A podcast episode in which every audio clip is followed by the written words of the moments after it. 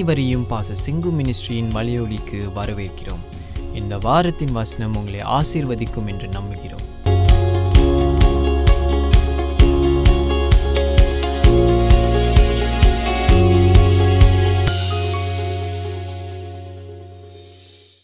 Psalms 42, Glory to Jesus.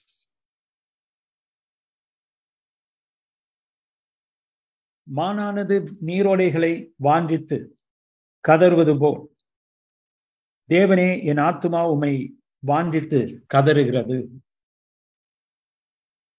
என் ஆத்துமா தேவன் மேல் ஜீவனுள்ள தேவன் மேலேயே தாகமாய் இருக்கிறது. நான் எப்பொழுது தேவனுடைய சந்நிதியில் வந்து நிற்பேன்? உன் தேவன் எங்கே என்று அவர்கள் நாள்தோறும் என்னிடத்தில் சொல்லுகிறபடியால் இரவும் பகலும் என் கண்ணீரே எனக்கு உணவாயிற்று. முன்னே நான் பண்டிகையை ஆசரிக்கிற ஜனங்களோடே கூட நடந்து கூட்டத்தின் களிப்பும் துதியுமான சத்தத்தோடே தேவாலயத்திற்கு போய் வருவேனே. இவைகளை நான் நினைக்கும் போது என் உள்ளம் எனக்குள்ளே உருகுகிறது. என் ஆத்மாவே நீ ஏன் கலங்குகிறாய்? ஏன் எனக்குள் தியங்குகிறாய்? தேவனை நோக்கி காத்திரு. அவர் சமூகத்து ரட்சிப்பின் நிமித்தம் நான் இன்னும் அவரை துதிப்பேன். என் தேவனே என் ஆத்துமா எனக்குள் கலங்குகிறது.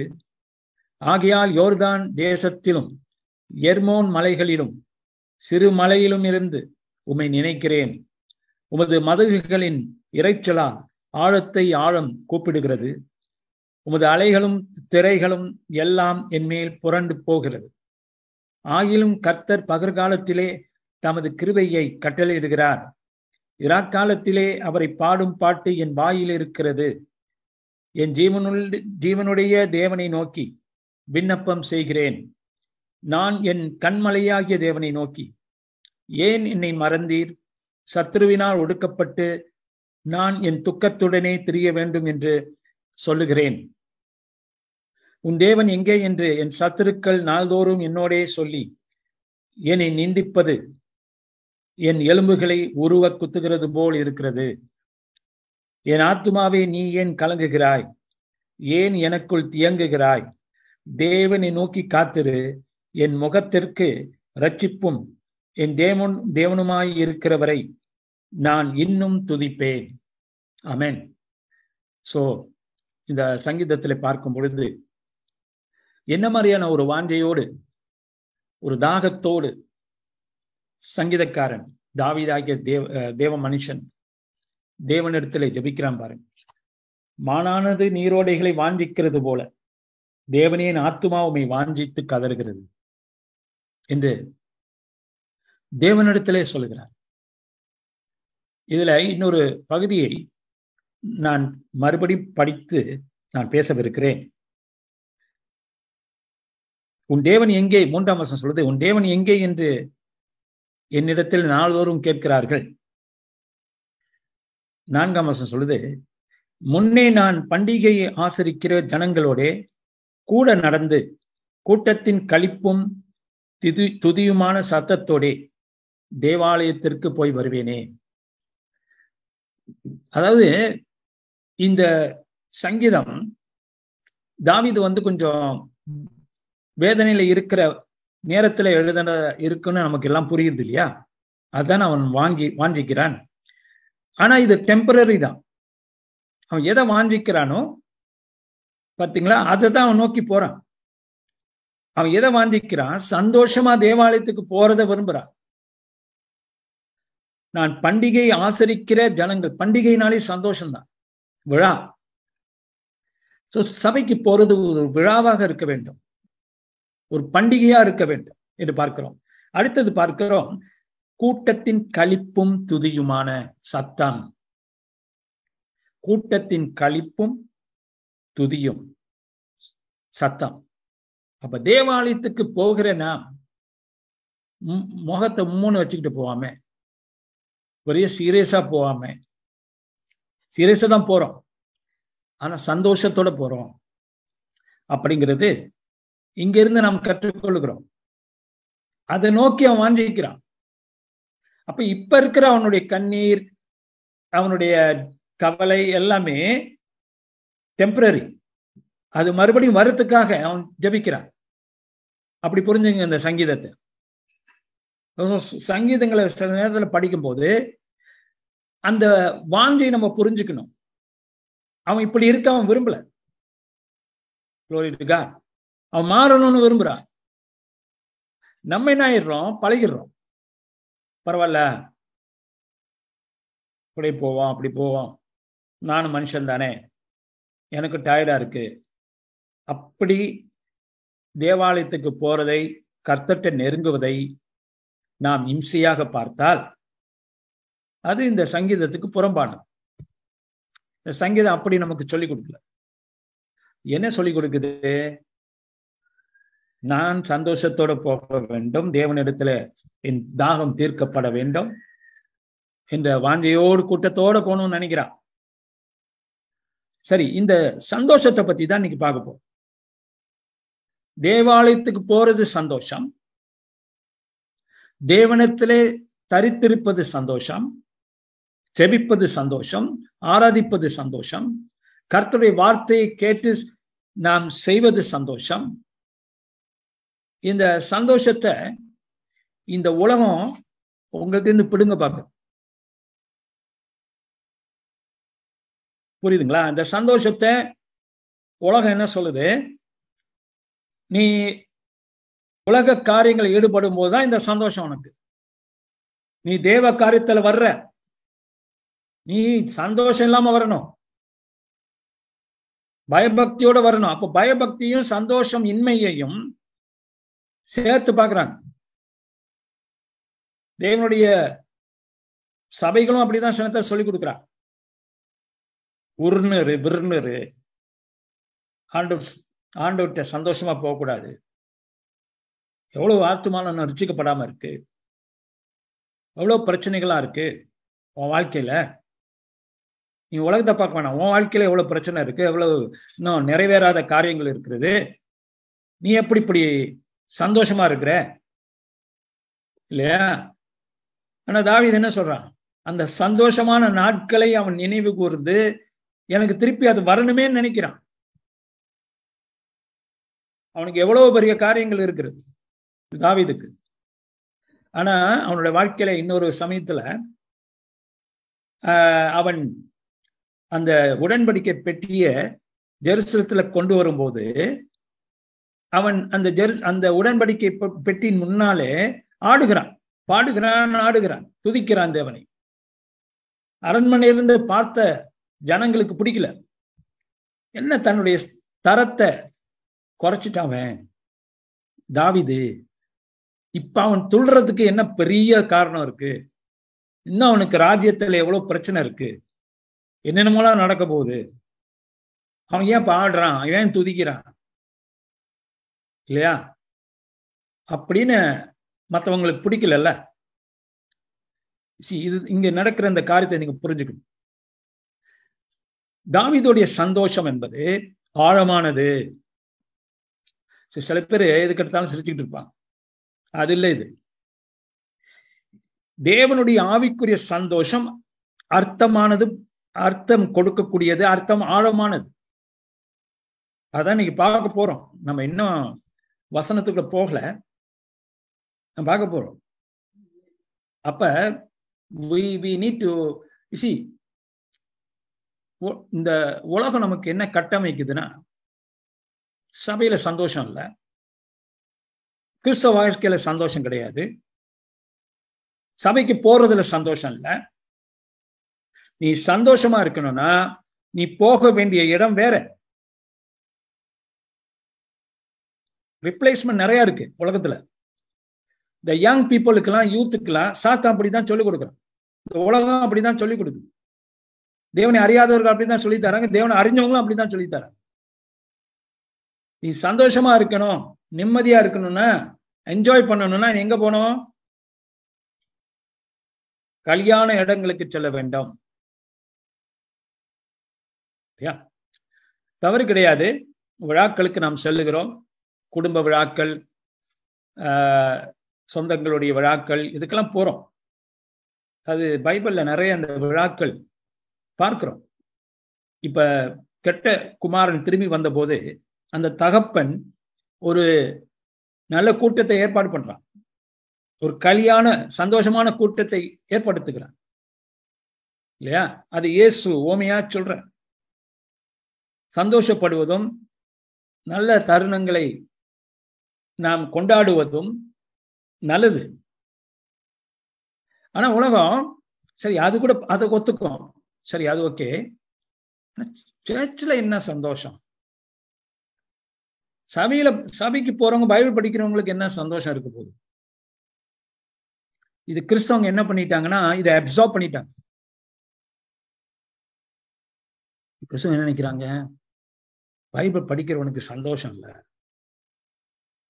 சபையில் ஆராதனையில் என்ன பெரிய சந்தோஷம் வந்துட போகுது? கர்த்தர் வார்த்தை கேட்டு கீழ்ப்படுகிறதுல என்ன பெரிய சந்தோஷம் வரப்போகுது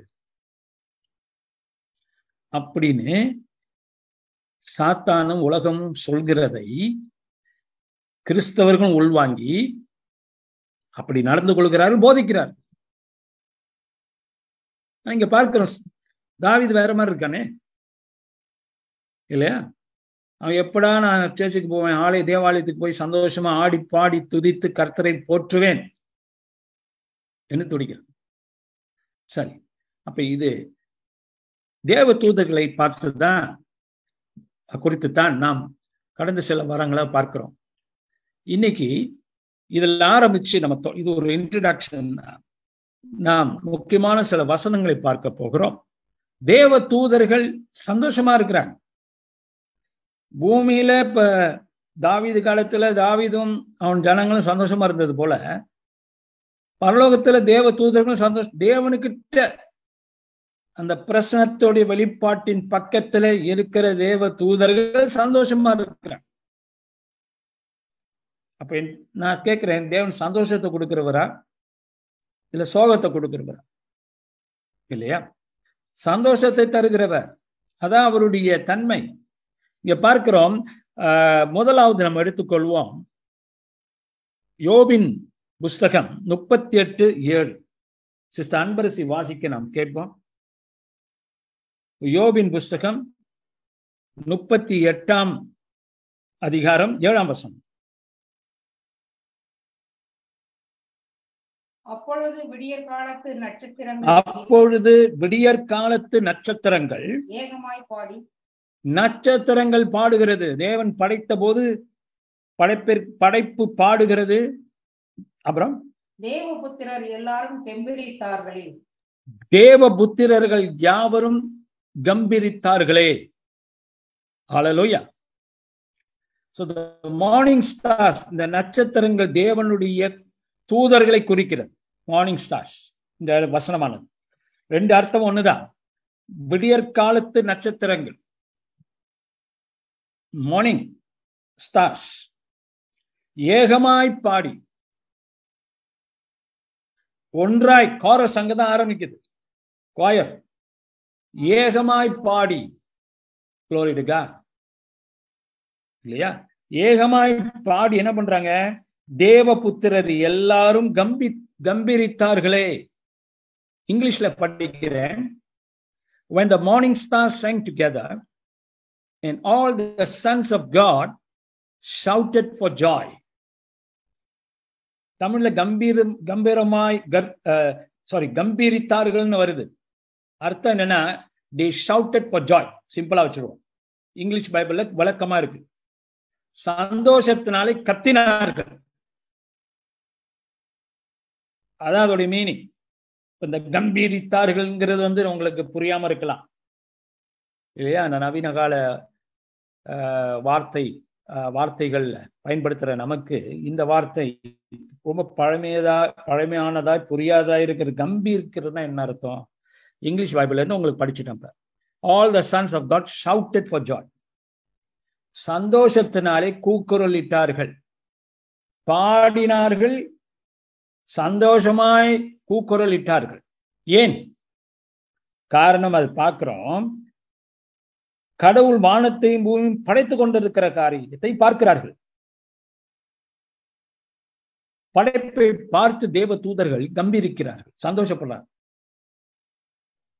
சோ கடவுளுடைய படைப்பு தொழில் படைக்கப்பட்டவைகளை சந்தோஷப்படுத்துகிறது.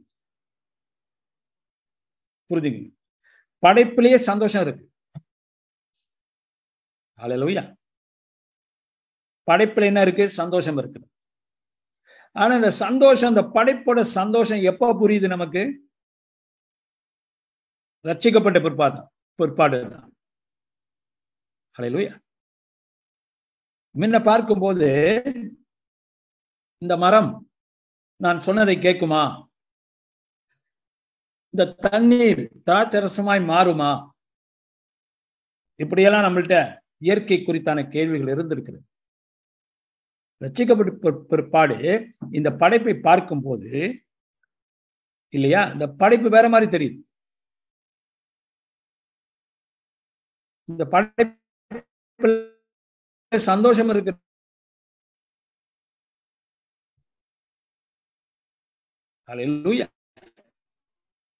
அதனால என்ன சொல்லுது? பிற்கால ஒரே இடத்துல. அப்படிப்பட்ட காலங்கள் வருகிறது என்று பார்க்கிறோம். அப்ப படைப்பு ஒரு சந்தோஷத்துக்காக படைக்கப்பட்டிருக்கிறது. ஒன்று. ஆக இதை பார்த்த தேவ தூதர்கள் அவர்களும் படைக்கப்பட்டவர்கள் இதை பார்க்கும் தேவ தூதர்கள் இன்ன வரைக்கும் சந்தோஷப்படுறாங்க படைப்பு படைப்பை பார்த்து சந்தோஷப்படுகிறது. யாரை துதிக்கிறார்கள்? படைப்பு படைப்பை பார்த்து படைத்தவரை சந்தோஷ சந்தோஷத்தோடு துதிக்கிறார்கள். ஆண்டவர் என்னங்க பண்றாரு? ஒரு பெரிய ஆர்கெஸ்ட்ரா பண்றாரு. தான் படைத்தது படைத்தவைகள் படைத்தவைகளை பார்த்து சந்தோஷப்படுகின்றன. மனிதனும் பண்றான். ஆனா அவனுக்கு இரவு வரும் பகலும் வரும் மாதிரி. ஒரு நேரம் சந்தோஷம் ஒரு நேரம் துக்கம். இப்படியாக உலகம் அவனுக்கு காட்சி தருகிறது. படைப்பு அவனுக்கு தெரிகிறது. இல்லையா? சரி. இப்ப இதுக்கு வருவோம். The morning stars sang together, and all the sons of God shouted for joy. The angels understand joy. The angels experience joy. The angels are used to joy. Amen. Why? இங்க காரணம் இருக்க உண்மையாக தேவனுடைய படைப்பை அறிந்து கொள்கிறவர்களுக்கு இந்த தேவ தூதர்களைப் போல சந்தோஷம் சேர்க்கப்பட்டு வைத்திருக்கிறது. ஆமேன்.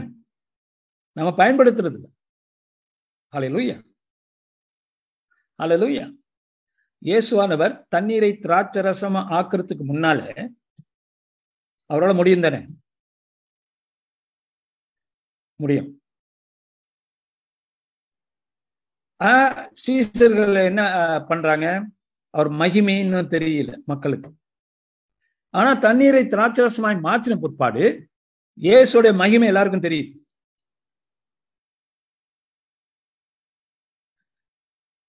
அது தண்ணீர் திராட்சரசமாய் மாறினது ஒரு அற்புதம். அது நடைபெற்ற பிற்பாடுதான் புரிஞ்சுக்கிறாங்க இவர் யாருன்னு. ஓரளவுக்கு. ஃபுல்லா புரியல. ஓரளவுக்கு புரிஞ்சுக்கிறாங்க ஆனா இவர் முன்னமே அங்கதான் இருக்கார். ஆனா முன்ன அவங்க சந்தோஷப்படல. இயேசு அந்த அளவுக்கு மகிமைப்படுத்தல. அதுக்கப்புறம் அவருக்கு மகிமைப்படுத்துறாங்க அவர் மகிமை பரவுகிறது. கீர்த்தி பரவுகிறது. இல்லையா? அது போலதான் தேவனுடைய செயல்கள் மனிதர்களை சந்தோஷப்படுத்துகிறது. ஏமேன் அதை தான் இயேசு அந்த இடத்துல காட்டுற கடவுளுடைய செயல்கள் மனிதனை சந்தோஷப்படுத்துகிறது. குளோரிதுக்கா ஆனா அவரு அவர் இன்னும் எதை விரும்புகிறாருன்னா செஞ்ச பிற்பாடு நம்புகிறோம். செய்யறதுக்கு முன்பாக அவர் அங்கதான் இருக்கிறாரு? அவங்க மகிமைப்பட்டிருந்தா அவரை? அவர் அவருடைய சந்தோஷத்தை அவர்கள் பெற்றுக்கொண்டிருந்தால் நல்லா இருக்குமே. அதை ஏன் வேஸ்ட் பண்றாங்க. இல்லையா? அதான் இயேசு பிடி சொல்றார். காணாமல் விசுவாசிக்கிறவர்கள் பாக்கியவான் கண்ட பிற்பாடு விசுவாசிக்கிறார். காணாமல் விசுவாசிக்கிறவர்கள் ஏன்னா அவர் இருக்கிறார் அவர் செய்வார் தண்ணீரை திராட்சசமாய் மாற்றக்கூடியவர் இருக்கிறார்னு சொல்லி சந்தோஷம் அப்பே பட்டு படலாம் நினைச்சிருந்தா. இல்லையா? அந்த சாய்ஸ் நமக்கு இருக்கிறது. நீங்க எப்ப சந்தோஷப்பட போறீங்க? வெற்றியை பெற்றுக்கொண்ட பிற்பாடா? வெற்றியாளர் உங்களோட இருக்கிறாருங்கிற அந்த விசுவாசத்தினாலயா? அலையிலூயா அப்ப இதை நீங்க புரிஞ்சுக்கணும்.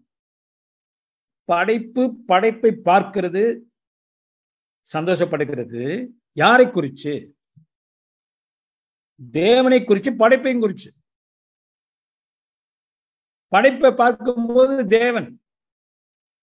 தேவனை அண்ணாந்து பார்க்க ஆரம்பிச்சுறாங்க அலையிலூயா அது போலதான் நாமும் இப்பொழுதே நம்ம தேவனுடைய ஆழங்களை புரிந்து கொள்ற நமக்கு சந்தோஷம் காத்திருக்கிறது நமக்காக தேர் சேர்த்து வைக்கப்பட்டு இருக்கிறது இப்ப நம்ம சொல்லலாம் தேவ தூதர்கள்லாம் சந்தோஷப்பட்டுட்டாங்க பாஸ்டர் நமக்கு இருக்கிறது அந்த சந்தோஷம். இப்ப அனுபவிங்க. இல்லையா? அந்த சந்தோஷம் நமக்கு இன்னும் சேர்த்து வைக்கப்பட்டு இருக்கிறது எப்படி சொல்றேன்னா ஆண்டவர் ஒரு இடத்துல சொல்றாருல உண்மையான ஊழியக்காரனே உன் சந்தோஷத்துக்குள் வா. சந்தோஷங்களை கத்த சேர்த்து வைக்கக்கூடியவர். Hallelujah. ஆனா அது நம்ம இப்பயே அனுபவிப்போமே கொஞ்சம். ஆண்டு கேட்போம். Hallelujah. அடுத்தது போவோம். இந்த தேவ தூர்கள் எப்படி சந்தோஷங்களை சந்தோஷத்தையும் தேவ தூதர்களையும் பிரிக்க முடியாது. படைப்பிலே அவங்க சந்தோஷப்படுறாங்க. ஓகே இன்னொரு விஷயத்துல அவங்க சந்தோஷப்படுறத பார்க்கிறோம். நாம லூக்கா ரெண்டாம் அதிகாரம் பதிமூன்றாம் வசம் லூக்கா ரெண்டாம் அதிகாரம் பதிமூன்றாம் வசம்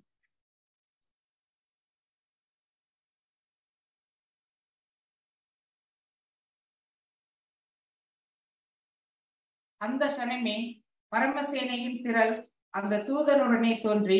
உன்னதத்தில் இருக்கிற தேவனுக்கு மகிமையும் பூமியிலே சமாதானமும் மனுஷர் மேல் பிரியமும் உண்டாவதாக என்று சொல்லி தேவனை துதித்தார்கள்.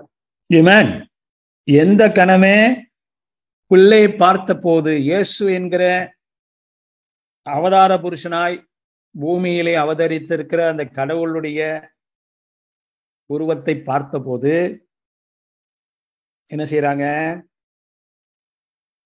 அந்த கணமே பரமசேனையின் திரள். அந்த தூதரனுடைய தோன்றி. இல்லையா? ஒரு தூதன் வந்து சொல்லுகிறான். யாரை பார்த்து? மேய்ப்பர்களை பார்த்து. தோ குழந்தை பிறந்திருக்கு. போய் பாருங்கன்னு சொல்றான். அப்ப தேவதூர் பார்த்துட்டாங்களே அவங்க தெரியுதுல்ல? அவங்க சேர்ந்து அந்த கணமே பரமசேனை திரள் அந்த தூதனுடனே தோன்றி வந்தது ஒரு தூதன். அவர் பின்னால அத்தனை தூதர்களும். இல்லையா? அவங்க சத்தம் கேட்குது See, ஒரு தூதன் வந்தால் ஹி ரெப்ரசன்ஸ் ஹெவன் ஸோ பரலோகத்தில் இருக்கிற அத்தனை சேனைகளும்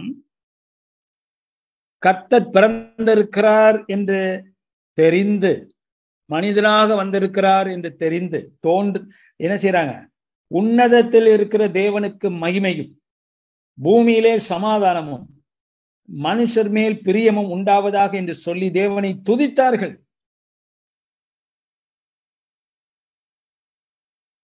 தேவ தூதர்கள் அவர்களை விட்டு பரலோகத்துக்கு போன பின்பு. அல்ல அப்ப அங்கிருந்து ஆவிக்குரிய ரீதியில நம்ம பார்க்கணும் அதை. ஒருத்தர் வர்றாரு ஆனா அவரோட சேர்ந்து ஒரு செய்தி சொல்றாரு ஏன்னா இவர் தான் மெசஞ்சரு இப்ப என்னாச்சு? கோயர்லாம் இறங்கிடுச்சு. பரலோகத்துடைய காயர் எல்லாம் கீழே இறங்கிடுச்சு. பரலோகத்திலிருந்து. எல்லாரும் தேவனை துதிக்கிறான். பரமசேனை கர்த்தரை துதிக்கிறது. Glory to God glory to Jesus பாருங்க இந்த உலகம் என்ன சொல்லுது? இந்த வேறு உலகத்தை பத்தி எல்லாம் பேசாதீங்க. நம்ம வாழ்றது இந்த பூமி தான் இந்த பூமிக்குரியவைகள் போதும். இதுவே நம்மளால கிரகிக்க முடியல. நம்ம என்னத்த பரலோகத்தின் காரியத்தெல்லாம் இந்த காலத்துல யோசிக்கிறது? அப்படிங்கிற நவீன உலகம் உலகத்தின் கோட்பாடுகள் நம்மளை பாதிக்கிறது. See? ஆஹ் ஏன் நான் பாச செங்கு தேவ தூதர்களை பத்தி பேசுற பேசுறாரு? தேவ தூதர்களை யாராவது அதிகமா பேசுனா மக்கள் தேவ தூதர்களை பார்க்க ஆரம்பிச்சிருவாங்க. கடவுள் அல்ல. இப்படிப்பட்ட பொய்யான கருத்துக்களை பரப்பி விடுவாங்க. தேவ தூதர்களை வேதம் தான் காட்டுகிறது நமக்கு. வேதம் தான் பார்க்க சொல்லும். ப- அஹ் ரட்சிப்பின் காவியத்துல ஆரம்பத்திலிருந்து கடைசி வரைக்கும் கர்த்தர் இயேசு வந்து பிறந்து இதெல்லாம் எல்லா இடங்களிலும் ஆதி ஆமத்திலிருந்து வெளிப்படுத்தின விசேஷம் வரைக்கும் தேவ தூதர்கள் காட்டப்படுகிறார். அப்ப வேதத்தை பிரசங்கம் பண்றதா வேண்டாமா? இருக்கிறத பிரசங்கம் பண்றதா வேண்டாம்? தேவன் அவர்களை மு- முக்கியத்துவப்படுத்தி படைத்து வைத்திருக்கிறார். இவங்க முக்கியம் இல்லைங்கிறாங்க அலையிலுயா அவர்கள் தான் செய்தி கொண்டு வராங்க. அவர்கள் தான் வந்து இயேசு பிறந்த பொழுது கொண்டாடுகிறார்கள். இல்லையா? அப்ப ஏன் இந்த பிரச்சனைனா வெரி சிம்பிள் நாம் இப்ப இருக்கிற இந்த உலக கான்செப்ட் மெக்கானிக்கல் கான்செப்ட் சயின்ஸ் என்கிற கா- அந்த அந்த காரியம் ஆஹ், நல்லது. ஆனா அதை மிகப்படுத்தி கொண்டு போ போய் வேறொரு அறிவே இல்லை என்று சுருக்கி விட்டார்கள். மனிதனுடைய இயற்கையான எல்லா காரியங்களையும் சயின்ஸுக்குள்ள சுருகிட்டான். ஆனால் சயின்ஸை விட தேவன் படைத்தது பெருசு. இல்லையா? அதுதான் இங்க பிரச்சனை. சரி இதுக்கு வருவோம். அப்ப நாம் ஏன் தேவதூதர்களை பத்தி அடிக்கடி பேசணும்னா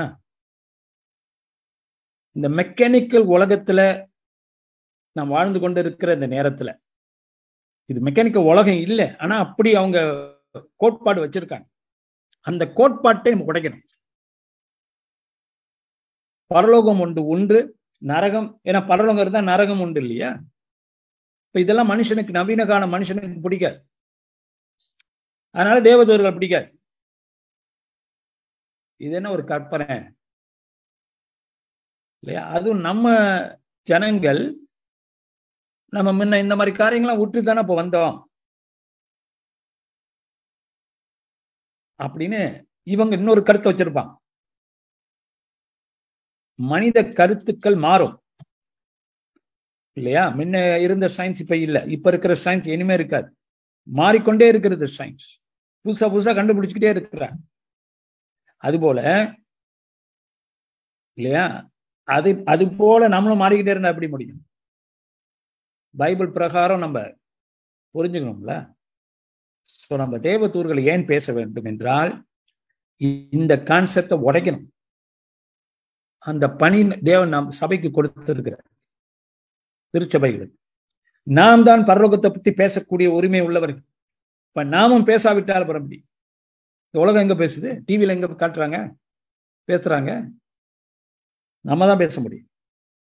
அப்ப நம்ம பேச பேச உண்மையான படைப்பை நாம் காட்டிக்கிட்டு இருக்கோம் அவங்களுக்கு. சரி இதுக்கு வருவோம் மறுபடியும். இன்னைய டாபிக் வந்து சந்தோஷம் தேவதூதர்கள் இல்லையா? அப்ப தேவதூதர்கள் இந்த இடத்துல பார்க்கிறோம் வந்து சந்தோஷப்பட்டு களி கூர்ந்து போகிறார்கள். ஆராதித்து சந்தோஷப்பட்டு செல்றாங்க. So the angels are joyful.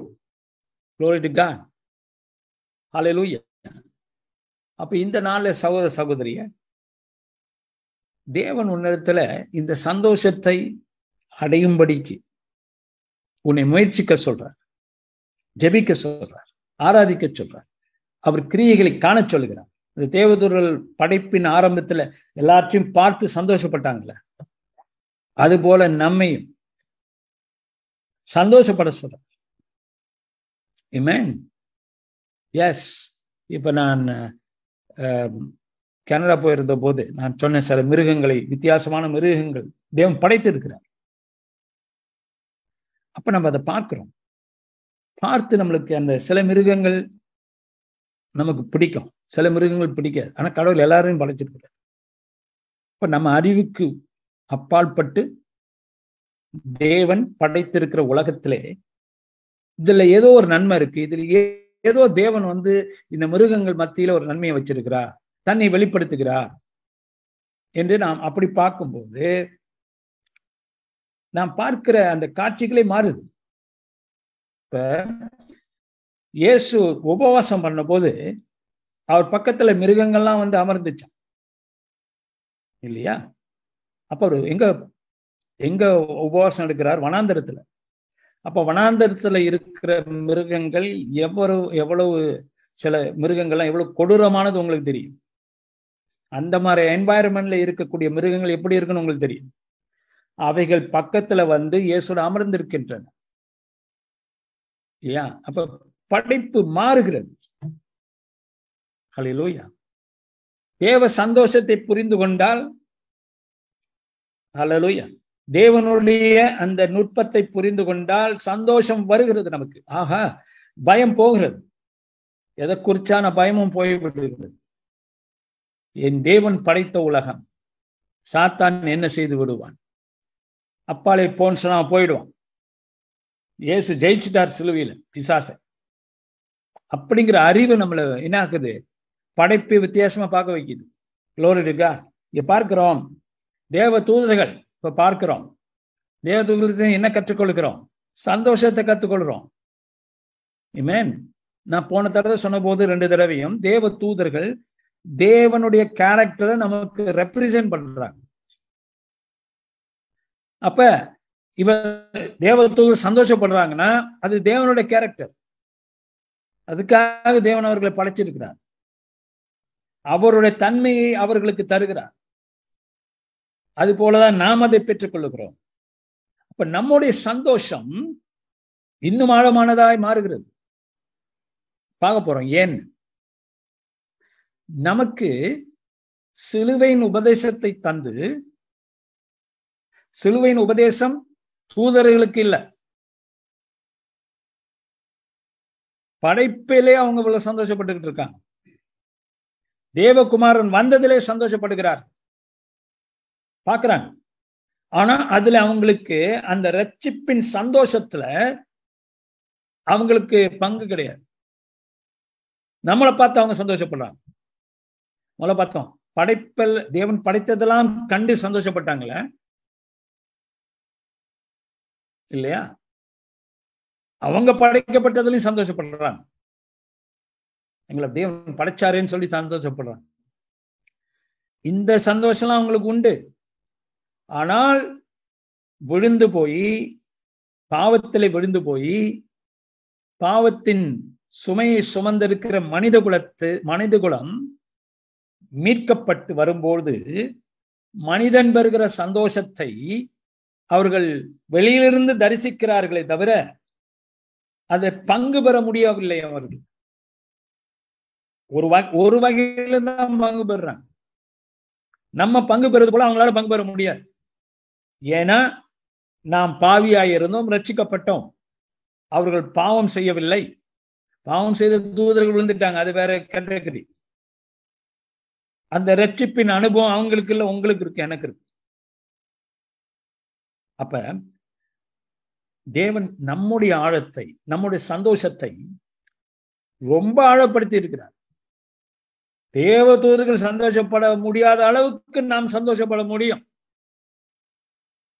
Hallelujah glory to god. ஹalleluya அவர்கள் தேவதூதர்கள் வந்து என்ன சொல்றாங்க? இந்த மேய்ப்பர்களை போய் பாருங்கன்னு தான் சொல்ல முடியும் இல்லையா?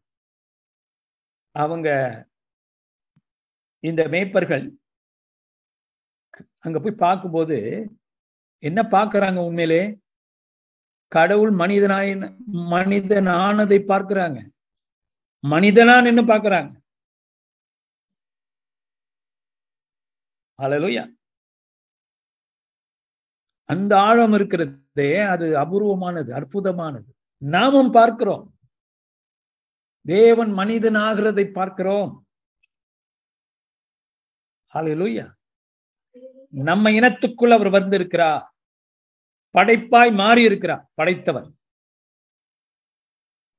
நான் தான் படைத்ததிலே அவர் வந்து படைப்பாய் மாறி நிற்கிறார். அப்ப நாம் அதாவது அவர் வர்றது அவருடைய படைப்பு சாரி அவருடைய அந்த அவதாரம் என்பது அவதரித்தது நம்மையும் சேர்த்துக் கொள்ளுகிறது அவரோட. அப்படி நம்ம அனுபவிக்க முடிய முடிகிறது அவரை. ஓகேயா ஆனா தூதர்களுக்கு எஸ் சொல்லதான் முடியும். இல்லையா? அறிவிக்கத்தான் முடியும். ஆக நம் ஆழம் நம்முடைய சந்தோஷம் மிக ஆழமானது என்று சொல்ல வருகிறேன். அடுத்தது பார்க்கிறோம்.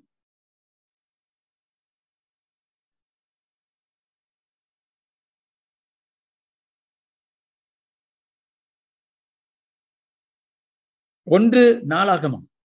பதினாறு முப்பத்தி ஒன்று.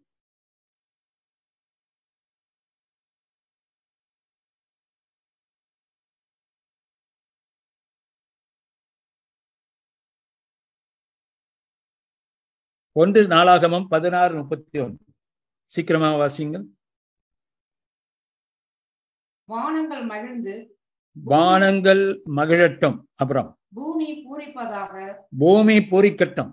கர்த்தர் ராஜரீகம் பண்ணுகிறார் என்று ஜாதிகளுக்குள்ளே சொல்லப்படுவதாக. ஜாதிகளுக்குள்ளே சொல்லப்படட்டும். பரலோகம் பூரிக்கட்டும். சொல்றது யாரு? மனிதன். மனிதன் பாடுகிறான். மனிதனுக்கு ஒரு உரிமை கருத்தர் கொடுத்திருக்கிறார். என்ன தெரியுமா?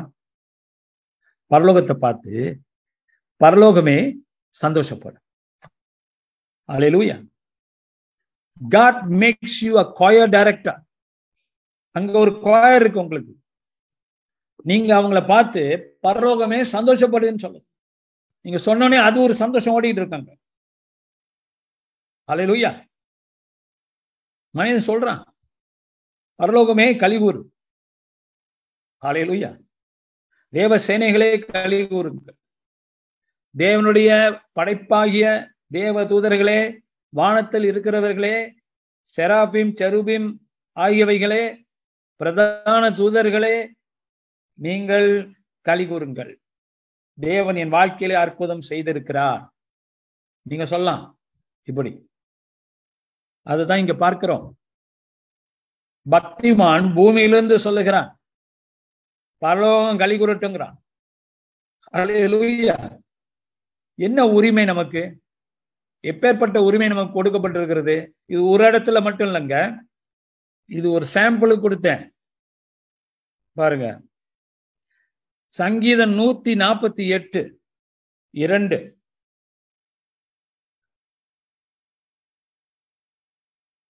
சங்கீதம் நூத்தி நாற்பத்தி எட்டு இரண்டு நான் வாசிக்கிறேன். அவருடைய தூதர்களே நீங்கள் யாவரும் அவரை துதியுங்கள்.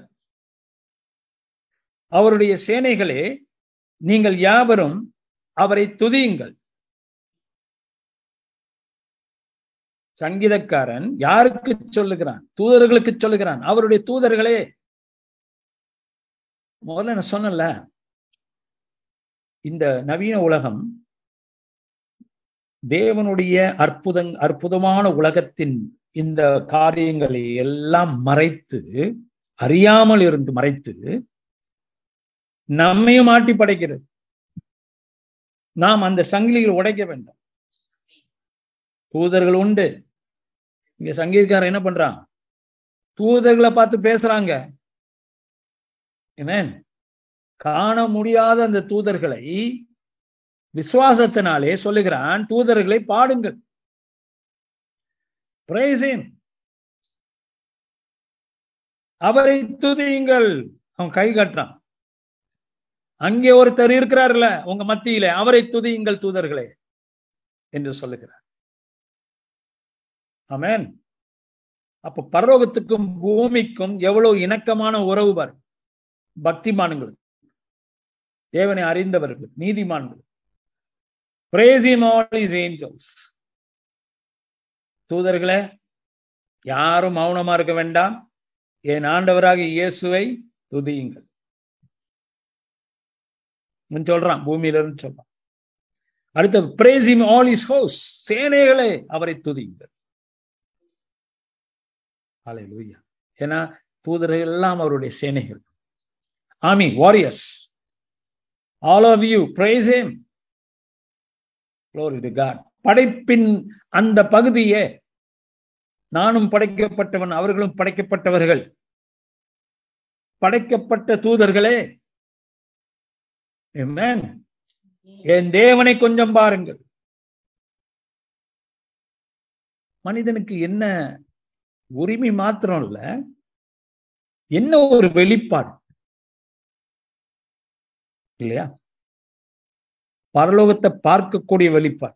அங்க இருக்க தூதர்களுக்கு தூதர்கள்ட்ட பேசக்கூடிய வெளிப்பாடு.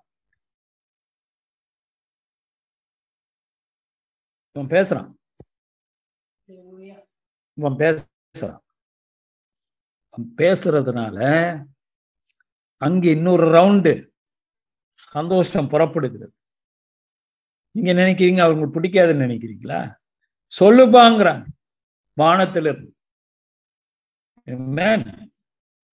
நீங்களும் பாடுங்கள் நாங்களும் பாடிக்கொண்டிருக்கிறோம் சொல்றாங்க. சோ இந்த ஒரு உலகம் இந்த ஆவிக்குரிய உலகம் சொல்றதை விட பரிமாணம் இல்லையா? இந்த பரிமாணத்தை நாம் பெற வேண்டும். ஹalleluya பரலோகத்தில் இருக்க தேவதூதர்கிட்ட அவன் பேசுறான். நம்ம ஆளுங்க சொல்றாங்க.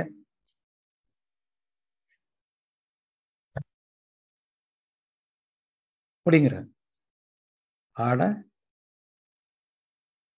எதுக்கு நீங்க பைபிள் இவங்கெல்லாம் பைபிள் வச்சிருக்காங்கன்னு தெரியல. கிழிச்சு போட வேண்டியதுதான். அவங்கெல்லாம் நான் நம்மள சொல்லல அவங்கள சொல்றேன். இருக்கிறத பாதியை நம்புறது ஏதாவது ஒரு வியாக்கியானம் கொடுத்து அதை கிழிச்சிடுறது. கேன்சல் பண்ணிடுறது இருக்கிறது சங்கீதத்தை விட தெளிவான வசனம் எங்க இருக்கு?